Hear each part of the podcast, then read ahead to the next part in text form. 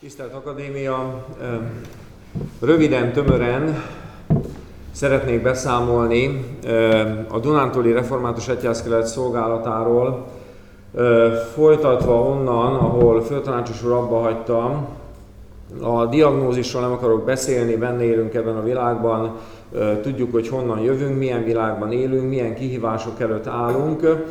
Én azt szeretném konkrétan bemutatni, és hálás vagyok Istennek, hogy adott erre lehetőséget, hogy itt ebben a körben is konkrétumokban most már az elvi szint után a gyakorlatban bemutathassuk a Dunántúli Református Egyházkerület szolgálatát, nevezetesen azt, hogy mit teszünk Krisztus ügyéért, Krisztus egyházáért, Eh, ezenből a Dunántúli reformátusságért, eh, gyülekezeteinkért a Dunántúli egyházkerületben. Az elvi alapvetésre nincs szükség, hiszen azt eh, szakavatott teológiai professzorok megtették. Amit én kiemelnék, hogy az egyház egyik alaptevékenységének a missziót tekintjük, akkor azt mindenképpen hangsúlyozni kell, hogy mi ebben eszközök vagyunk csupán. Tehát a Szent Háromság Isten missziójáról beszélhetünk mindig, amikor az egyház alaptevékenységéről szólunk. A Szent Háromság Isten missziója, munkája, amit ő rajtunk keresztül, eszközökön keresztül, a Krisztus mennybe menetele és visszajövetele közötti időben, tehát az egyház korszakában elvégez, és ennek többfajta iránya van amikor befele végezzük ezt a szolgálatot, ez az egyház ébresztése, hogy az egyház valóban egyház legyen, hitőben erősödjön és egyre érettebb, szolgáló, öntudatos, reflektív, hitvalló, bátor hitvallással rendelkező hite legyen, másrészt pedig kifelé, hiszen a missziói parancs érvényes, elmenvén tegyetek tanítványokká minden népeket. És ami számomra még itt az elvi alapvetésben nagyon fontos, és szeretném hangsúlyozni, mielőtt a konkrétumokra rátérnék, hogy mindig zavar az, amikor na, szükség van természetesen a számokra és a statisztikákra, sőt ebben a bemutatóban én is meg fogok érkezni a számokig, a népszámlálási adatok legfontosabb tanulságos mutatóig, de e, mindig zavar az, amikor mi reformátusok folyamatosan csak panaszkodunk, és e, miközben benne élünk egy változó világban, nem azt keressük, hogy akkor itt e, hogyan lehet ugyanazt az evangéliumot, Krisztus megvált evangéliumát hirdetni, hanem folyamatosan csak a panasz áradat hangzik tőlünk mások felé, és aki folyamatosan panaszkodik, azt leírják, tehát ne csodálkozzunk, most világiosan fogalmazok, hogyha a társadalmi presztízsünk is ezáltal folyamatosan csökken és alul múljuk önmagunkat. Vagyis itt arról van szó, hogy amit itt az elvi alapvetésben a professzorok elmondtak, hogy hűséggel tegyük azt, ami a dolgunk. Magunk helyén végezve a szolgálatot, vagy itt kiírtam, hogy szolgálatunkat maradéktalanul betöltsük, és nem marad el az áldás a kellő időben, ezt mi magunk is tapasztaljuk. Atyám fiai, legyetek szilárdak, rendíthetetlenek, buzgolkodván az Úrnak munkájában mindenkor, tudván, hogy a ti fáradozásatok nem hiába való az Úrban. Ugye a feltámadás himnuszának a végén olvassuk ezt a konzekvenciát az 1 Korintus 15.58-ban, minden nap számomra is, eh, mindannyiunk számára erőforrás, reménység, vigasztalás, Krisztus feltámadott, Krisztus ügye győztes ügy, és a mi munkánk nem hiába való az Úrban. Amikor elkezdtük a közös szolgálatot 8 eh, évvel ezelőtt, akkor meghatároztuk egy struktúrában gondolkozva tényleg azokat a fontos szolgálati területeket, amelyek alapján a Dunántúli Református Egyházkerületben szeretnénk szolgálni. És engedjék meg, hogy ezeket a szolgálati területeket nagyon röviden, csak így felvillantva bemutassam itt a mostani akadémia záró előadásaként. mivel minden misszió, vagyis az evangélium hirdetésére irányul, a megváltás evangéliumának a továbbadására, ezért itt ezen belül, amikor a konkrét misszióról beszélünk, akkor ez csak egy része annak az egésznek, amiről a nap folyamán végig beszéltünk. Milyen területekben vagyunk jelen? És amikor itt misszióról beszélek, akkor elkerülhetetlen, hogy noha az egyház nem -e világból való, de ebben a világban végzi a szolgálatát, ezért itt pénzről, szervezetről, stratégiáról, tervekről van szó, itt ezek a missziós programok mind a Dunántúli Református Egyházkerület költségvetéséből anyagilag is támogatott programok. Nagyon komoly százalékot fordítunk ezekre a missziói programokra, az összköltségvetésnek, ha mindent beleveszünk, akkor 30 százalék fölött fordítunk csak erre a célra. Odaírtam, hogy a megyeszékely nagyvárosi misszió csak egy mondat. Jó lenne azokat az embereket, akik Zselic kisfaludról elmentek a kisvárosokba és a nagyvárosokba megtalálni, de van itt még egy sokkal nagyobb feladat is, amire majd a népszámlálási adatok végén szeretnék rámutatni, hogy hogyan tudjuk azt elérni, hogy a nagyvárosainkban, a Dunántúlon alakuljanak önálló gyülekezetek, missziói programok, Indítottunk be ilyet sokat, nem akarok most konkrétumokat mondani, mert ezekről folyamatosan beszámoltunk a Dunántúli Református Labban. A nagyvárosi misszió mellett elindítottuk az úgynevezett megyeszékely programot, hogy csak egy konkrétumot mondjak, ami a legfrissebb. Tehát minden megyeszéke és megyei jogú város az Egyházkerületi Tanács határozata szerint három évig egy elkészi állás és annak terhei megfinanszírozását kapja, és az a lelkésznek egy olyan hatalmas segítség feladat, amelynek hiszük, hogy missziói hozadéka lesz. Amikor ezek kifutnak, akkor ezt az alapot visszaforgatjuk más missziói célzatú szolgálatokba. A kisvárosok kapcsán azt kell elmondanom, hogy az a célunk, hogy ne legyen olyan 8000 fő ö, ö, körüli és a fölötti város, független a református jelenléttől, a számarányokat illetően, hogy ott nincs helyben lakó református lelkészi jelenlét. Ez a program egyébként csodálatosan elindult. Én valahogy akkor a datálom, amikor például Kuti Géza nagytisztelet úr kezdte, ő egy hatalmas körzetet látott el, beleértve Tapolcát és Sümeget, és rájöttek arra az akkori egyházvezetők, hogy válasszuk le Tapolcát. Na, erről van szó, és azóta Tapolcán helyben akkor lelkész van, és élő virágzó gyülekezet.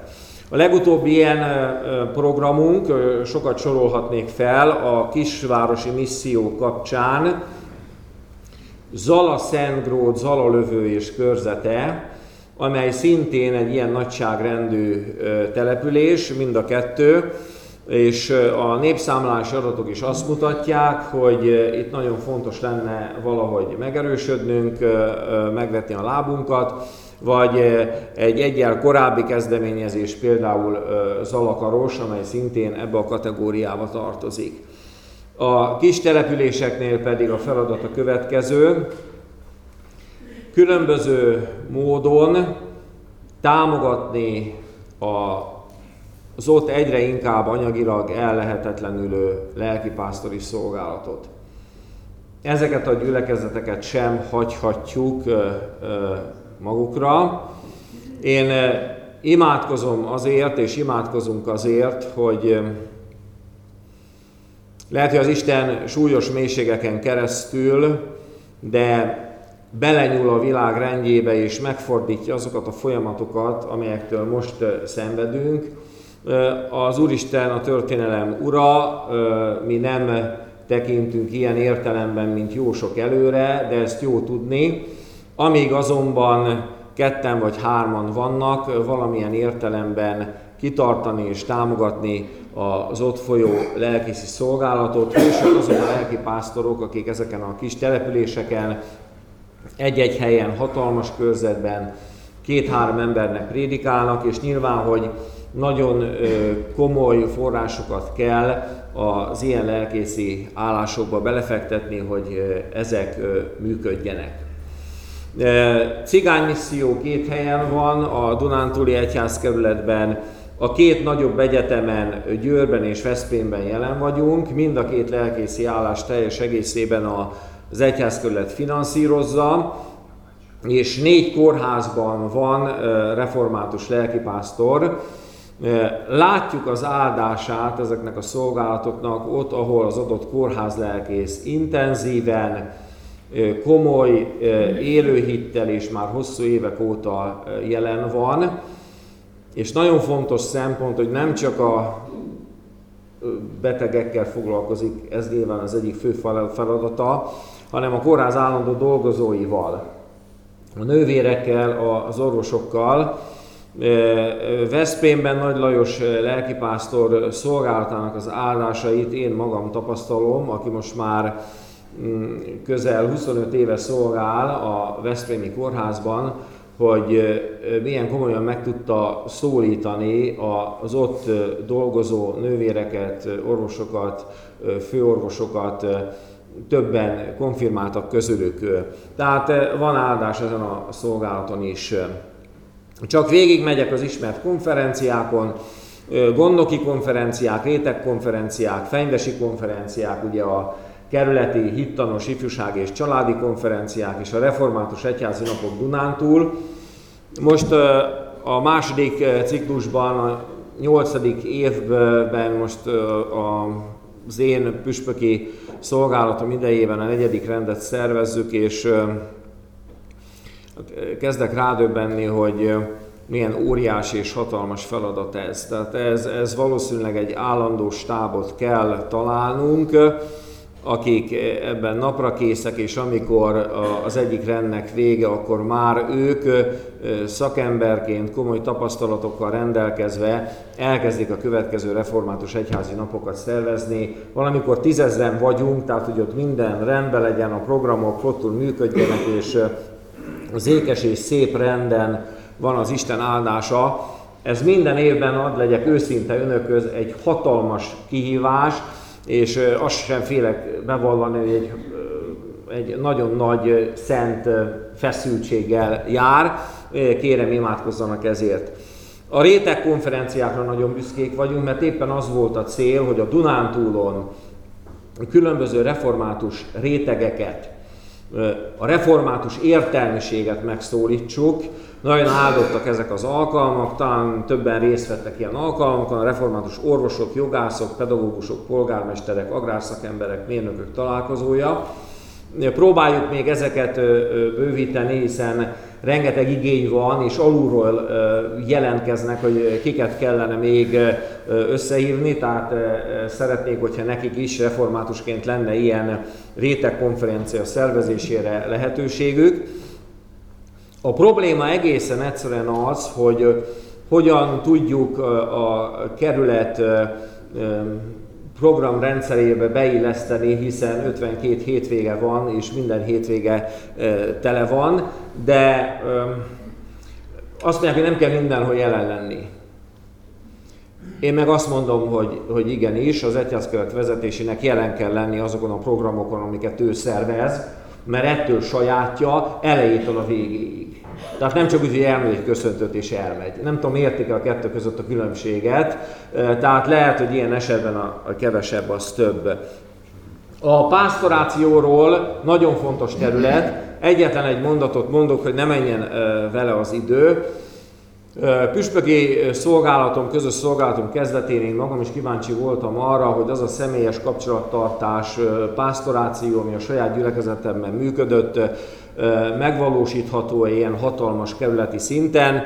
Próbálkozunk 8 év óta, ismerjük a nyakkendő nélküli látogatásokat, most más módon újból elkezdtük, mezőföldi egyházmegyét befejeztük, az őrségi egyházmegyével folytatjuk, havonta egy hétfőn, egy teljes napot odaszállunk, és négy lelkés családot meglátogatunk, óriási áldáson rajta, személyes, őszinte, komoly beszélgetés örömökről, gondokról, a terepen látjuk, hogy mi a helyzet, a gyülekezet helyzetéről, a lelkipásztor házasságáról, családi életéről, épületek helyzetéről, saját magunk ebben a beszélgetésben és a saját szemünkkel meggyőződhetünk.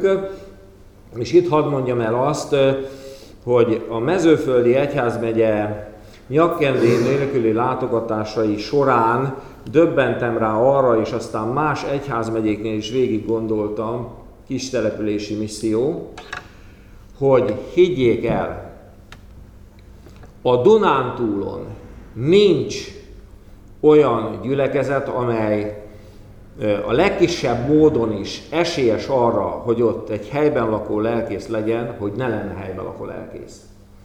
Mezőföldi egyházmegyében az összes valamilyen formában lelkészi állást fenntartani próbáló gyülekezetben van helyben lakó lelkész. Ugyanez a helyzet egyébként őrségben is, tehát visszautalva egy kicsit a kistelepülési misszióra, ezen a területen is mondjuk ki, hogy hálával lehet tele a szívünk, és a nyakkendő nélküli látogatások során döbbentem rá erre.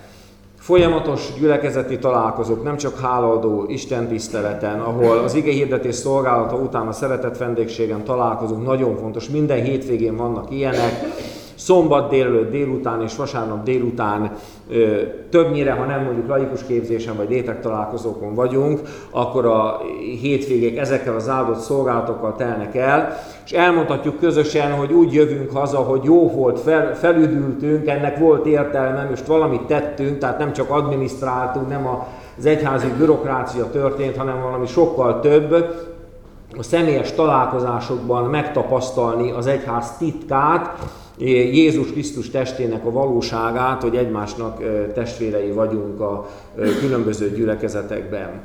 A személyesség kapcsán azt is hadd mondjuk el, hogy soha nem történt olyan, hogyha valaki személyes találkozóra időpontot kért volna, hogy valamikor ne kapott volna, rengeteg időt fordítunk erre, mindig lehetőséget adunk a személyes találkozásra, a szolgálati út betartása, az a félreértések elkerülése véget nagyon fontos, de erre is hangsúlyt helyezünk. A lelkészek pásztorálásáról beszéltem a nyakkendő nélkül látogatások során. Itt hadd mondjak egy számadatot, hogy 351 templomban 250 lelkészünk szolgál körülbelül a Dunántúlon, és létrehoztuk az úgynevezett egyházkerületi szociális alapot, amelyel a nehéz sorsú a fizetésüket saját erőből felvenni nem tudó gyülekezeteket, lelkipásztorokat támogatjuk.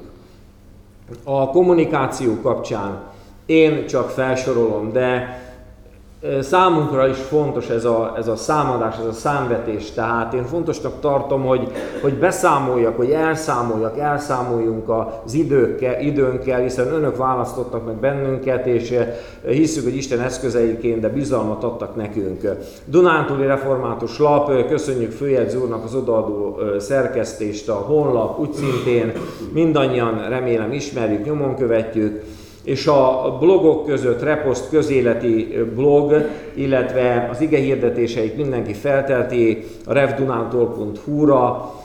A repostot azt különösképpen kiemelném, azért, mert szerintem országos szinten is az egyetlen olyan felület, ahol közéleti, mindennapi, aktuális kérdésekre, eseményekre valamiféle egyházi válasz, reagálás, reflexió, teológiai reflexió történik.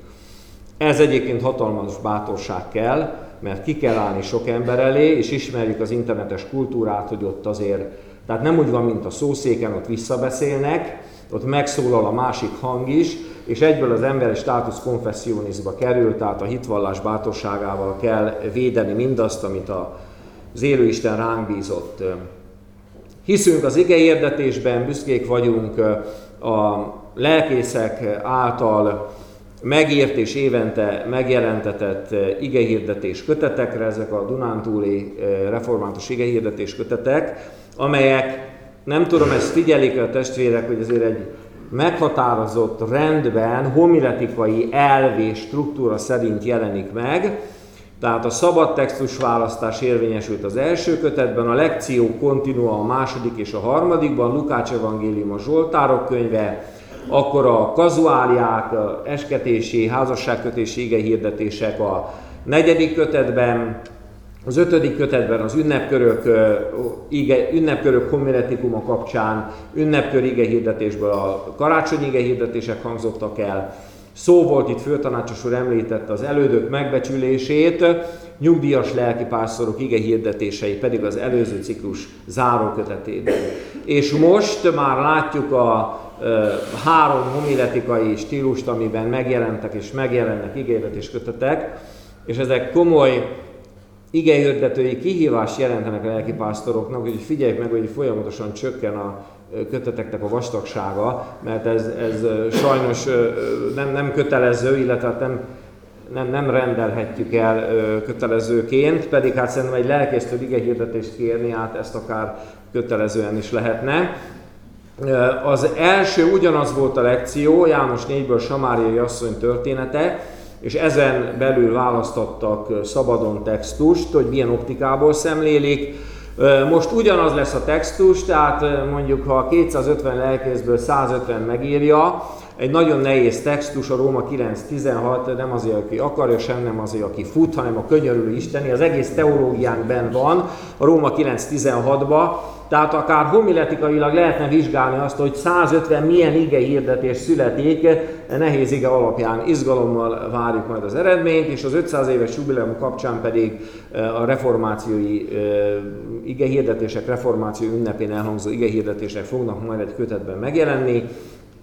Eddig 80 kiadványt adtunk ki, ezeket a honlapon láthatják a címlap fotóval együtt, és van egy új kezdeményezés, amire büszkék lehetünk, mivel hiszünk az igehirdetésben, egy homiletikai tankönyv sorozatot indítottunk, amely Kárpát-medencei szinten mind a hat teológia számára értékes és fontos lehet, és tapasztalunk is érdeklődést.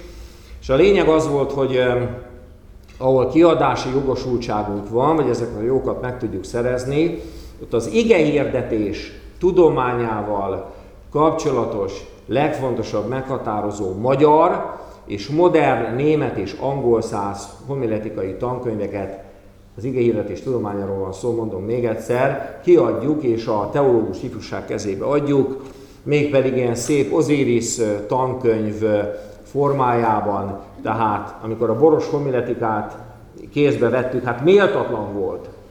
Tehát amikor az egyház így jelenik meg, hogy ilyen, ilyen fecnyin kinyitjuk a, ragasztott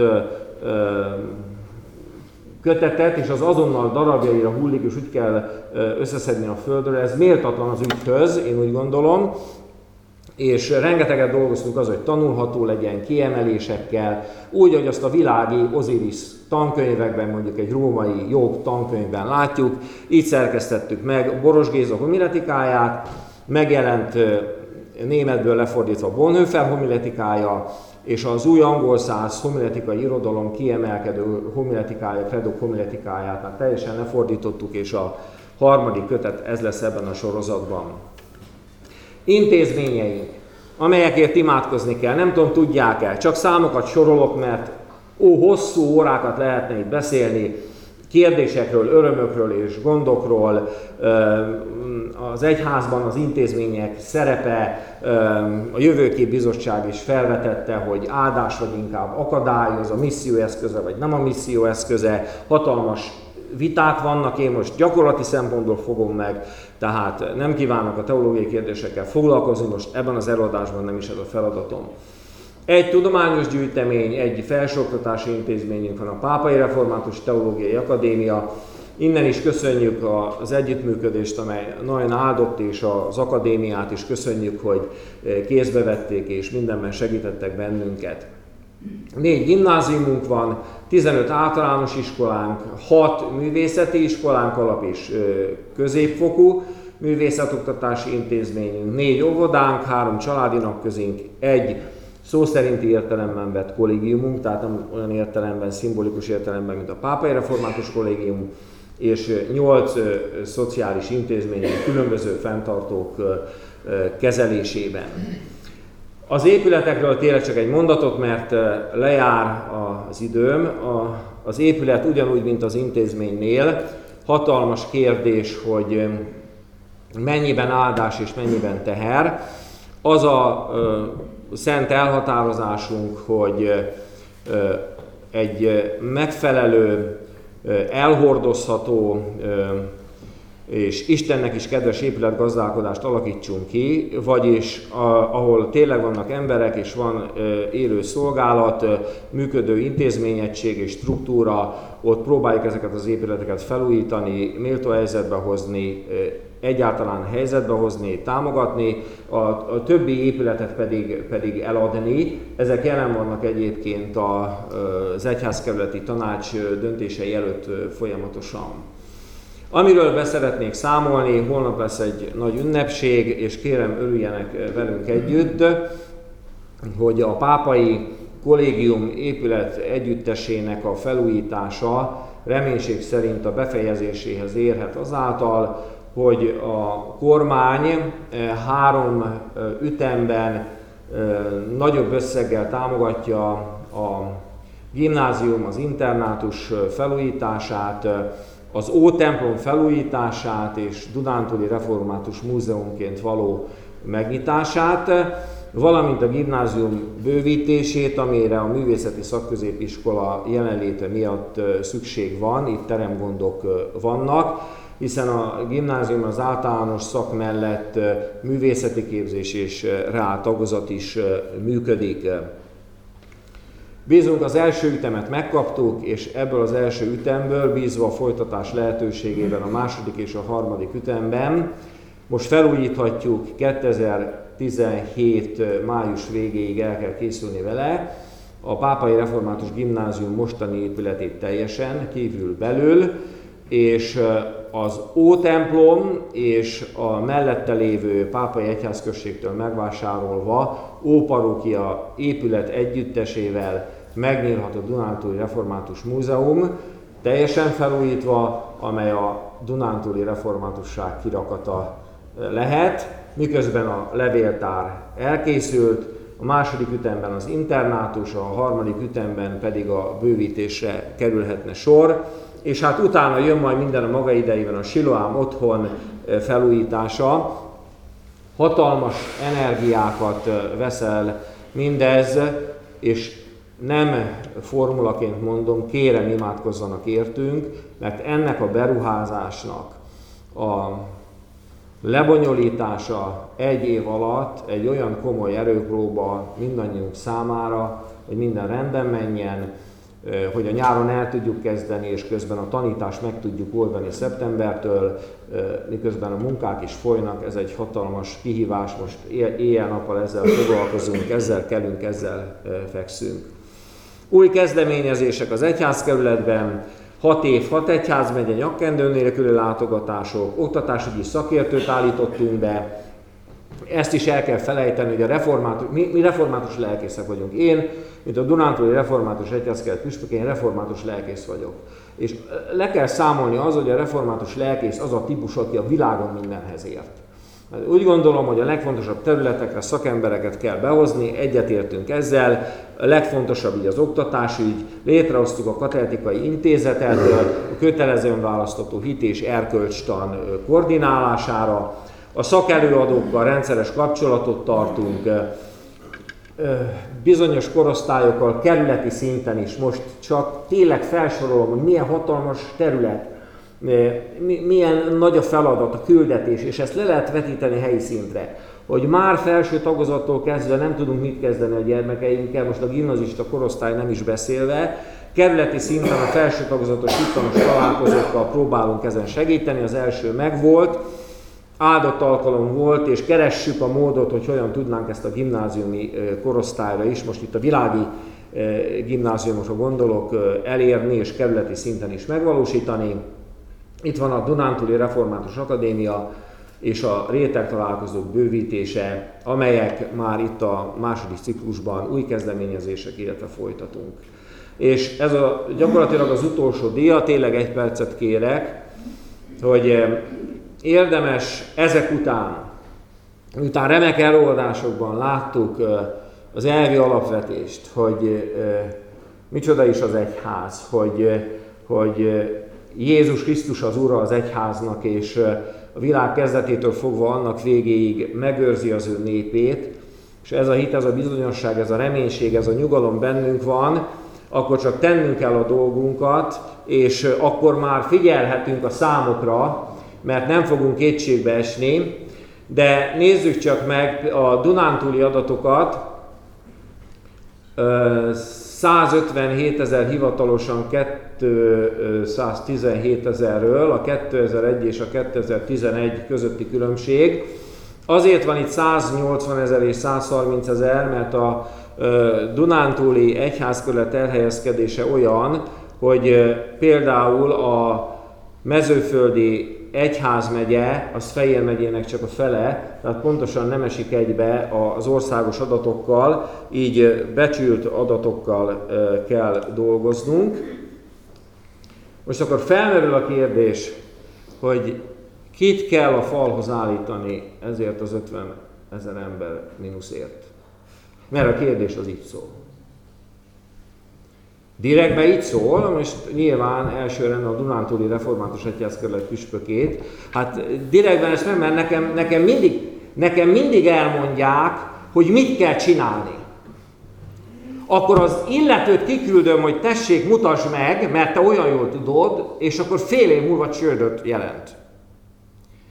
Tehát ez egy nagyon izgalmas kérdés. Én úgy gondolom, hogy sokkal összetettebb, egy változó világban élünk. Egy külön előadást esetleg a következő Dunántúli Református Akadémián ez megérdemelne. De ami a legizgalmasabb, és ezzel befejezem, hogy azt megfigyelték-e, hogy azok, akik 2011-ben valamilyen formában egyházhoz tartozónak vallották magukat, azoknak a száma 5 millió 430 ezer, és akik egyházhoz nem tartozók, bevallottan vagy nem nyilatkozóknak a száma 4 millió 500 ezer. 4 millió 500 ezer. És ha mi misszióról beszélünk, számunkra a misszió mindig az, hogy egymástól halásszuk el az embereket, miközben az adatok folyamatosan csökkennek, mondjuk reformátusok, mert itt nincs élet, baptistává lesznek, mert ott nagyobb az élet, de gyakorlatilag ez az, ha valami kell, hogy izgasson bennünket, akár teológiailag és gyakorlatilag, hogy ezt a 4,5 millió embert óriási szám, majdnem a 9,9 milliónak majdnem a fele, akik egyik egyházhoz sem tartoznak, na ez lenne az igazi feladat. És amikor kisvárosi misszióról, meg nagyvárosi misszióról beszélünk, akkor ezekre gondolnánk, hogy egy jelenléttel hogyan tudnánk ezeket az embereket elérni, és van erre példa, hogy ahol alkalmas, áldott, elhívott, küldetésben lévő ember szolgál, ott a legkisebb helyen is egyébként csodák történnek, és nem csak az elhalásás szintjén, hanem valahogy bele tudunk kaszálni ebbe a 4,5 millióba. Tehát még több imádsággal, még nagyobb hűséggel, örömmel tesszük, ennél többet nehezen lehet, bár mindig több és több a feladat, viszont igyekszünk még jobban, és hisszük azt, hogy velünk az Isten. Köszönöm meg, tisztelő figyelmet!